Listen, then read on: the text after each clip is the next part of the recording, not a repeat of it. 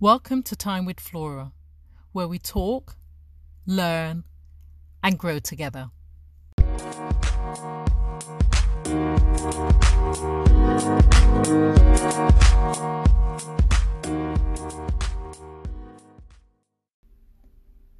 And so, anyone that knows me knows that walking is something that I do very actively.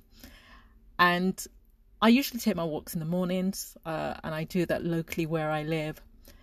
There is very often when I walk a gentleman that I come across uh, on his way to set up stall to sell food. Um, it's not a, a, charity thing, it's uh, an income generating thing. Uh, this gentleman is probably, certainly, I would say, late 60s, early 70s. Uh, we often speak briefly. I'll greet him, he'll greet me back, he'll ask me how I am. And so I'm able to tell that he's quite an educated man, uh, most likely worked as a civil servant before he would have retired, I guess. Uh, I, I, I, just assume. Um, I don't know this for fact. And what I also observe is that he has uh, teenage children, probably around the ages of sort of 16, 17 years of age. And I often wonder when I see him on my walks, given the age that he clearly seems to be, is how he has gotten in his life to the stage that he has. He has. I often wonder about the fact that he is having reached quite a matured age is still doing the kind of work that he is doing. And as I say, we often greet and we, we have a little chat now and again. And the thing that always, or certainly often comes up for me, is just wondering what his goals were. What were the things that he had aspired to for himself in terms of his career, in terms of having a family, in terms of his finances, uh, in terms of his health? What were the goals that he had for himself? I've no doubt that there are things that he has most certainly succeeded in. Time has gone on, and from what I can observe, not everything has realized itself, I guess, in the way that he would have wanted.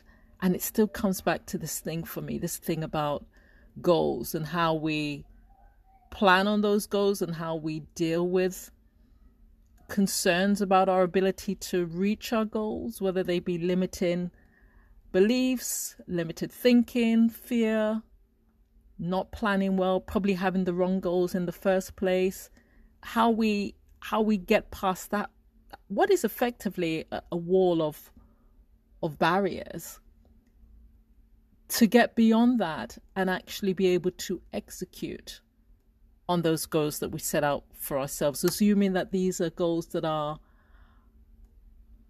clear goals, they're, they're specific, they're meaningful, they're important, and they are relevant to what it is that we want for ourselves. So that has been a bit of a, a wonder for me. Uh, it's it's it's something that certainly uh, I find I have energized conversations with clients on.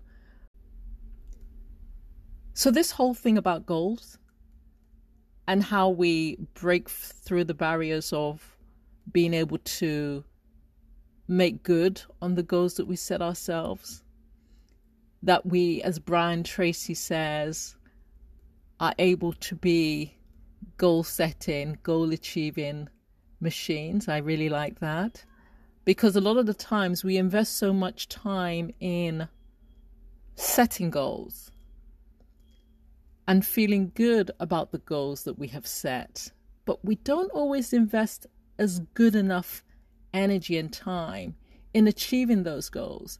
And the truth is, we actually need goals for a lot of areas in our lives, for many areas in our life. Goals don't just constrain themselves to our careers, they should apply to our health, to our finances, to our well being, so many aspects, our families, so many aspects.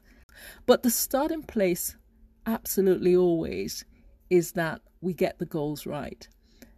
Just stating a goal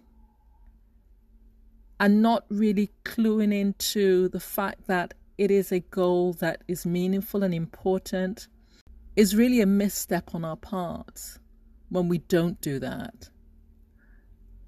The clarity of how we set our goals is the starting point of our ability to be successful in executing on our goals.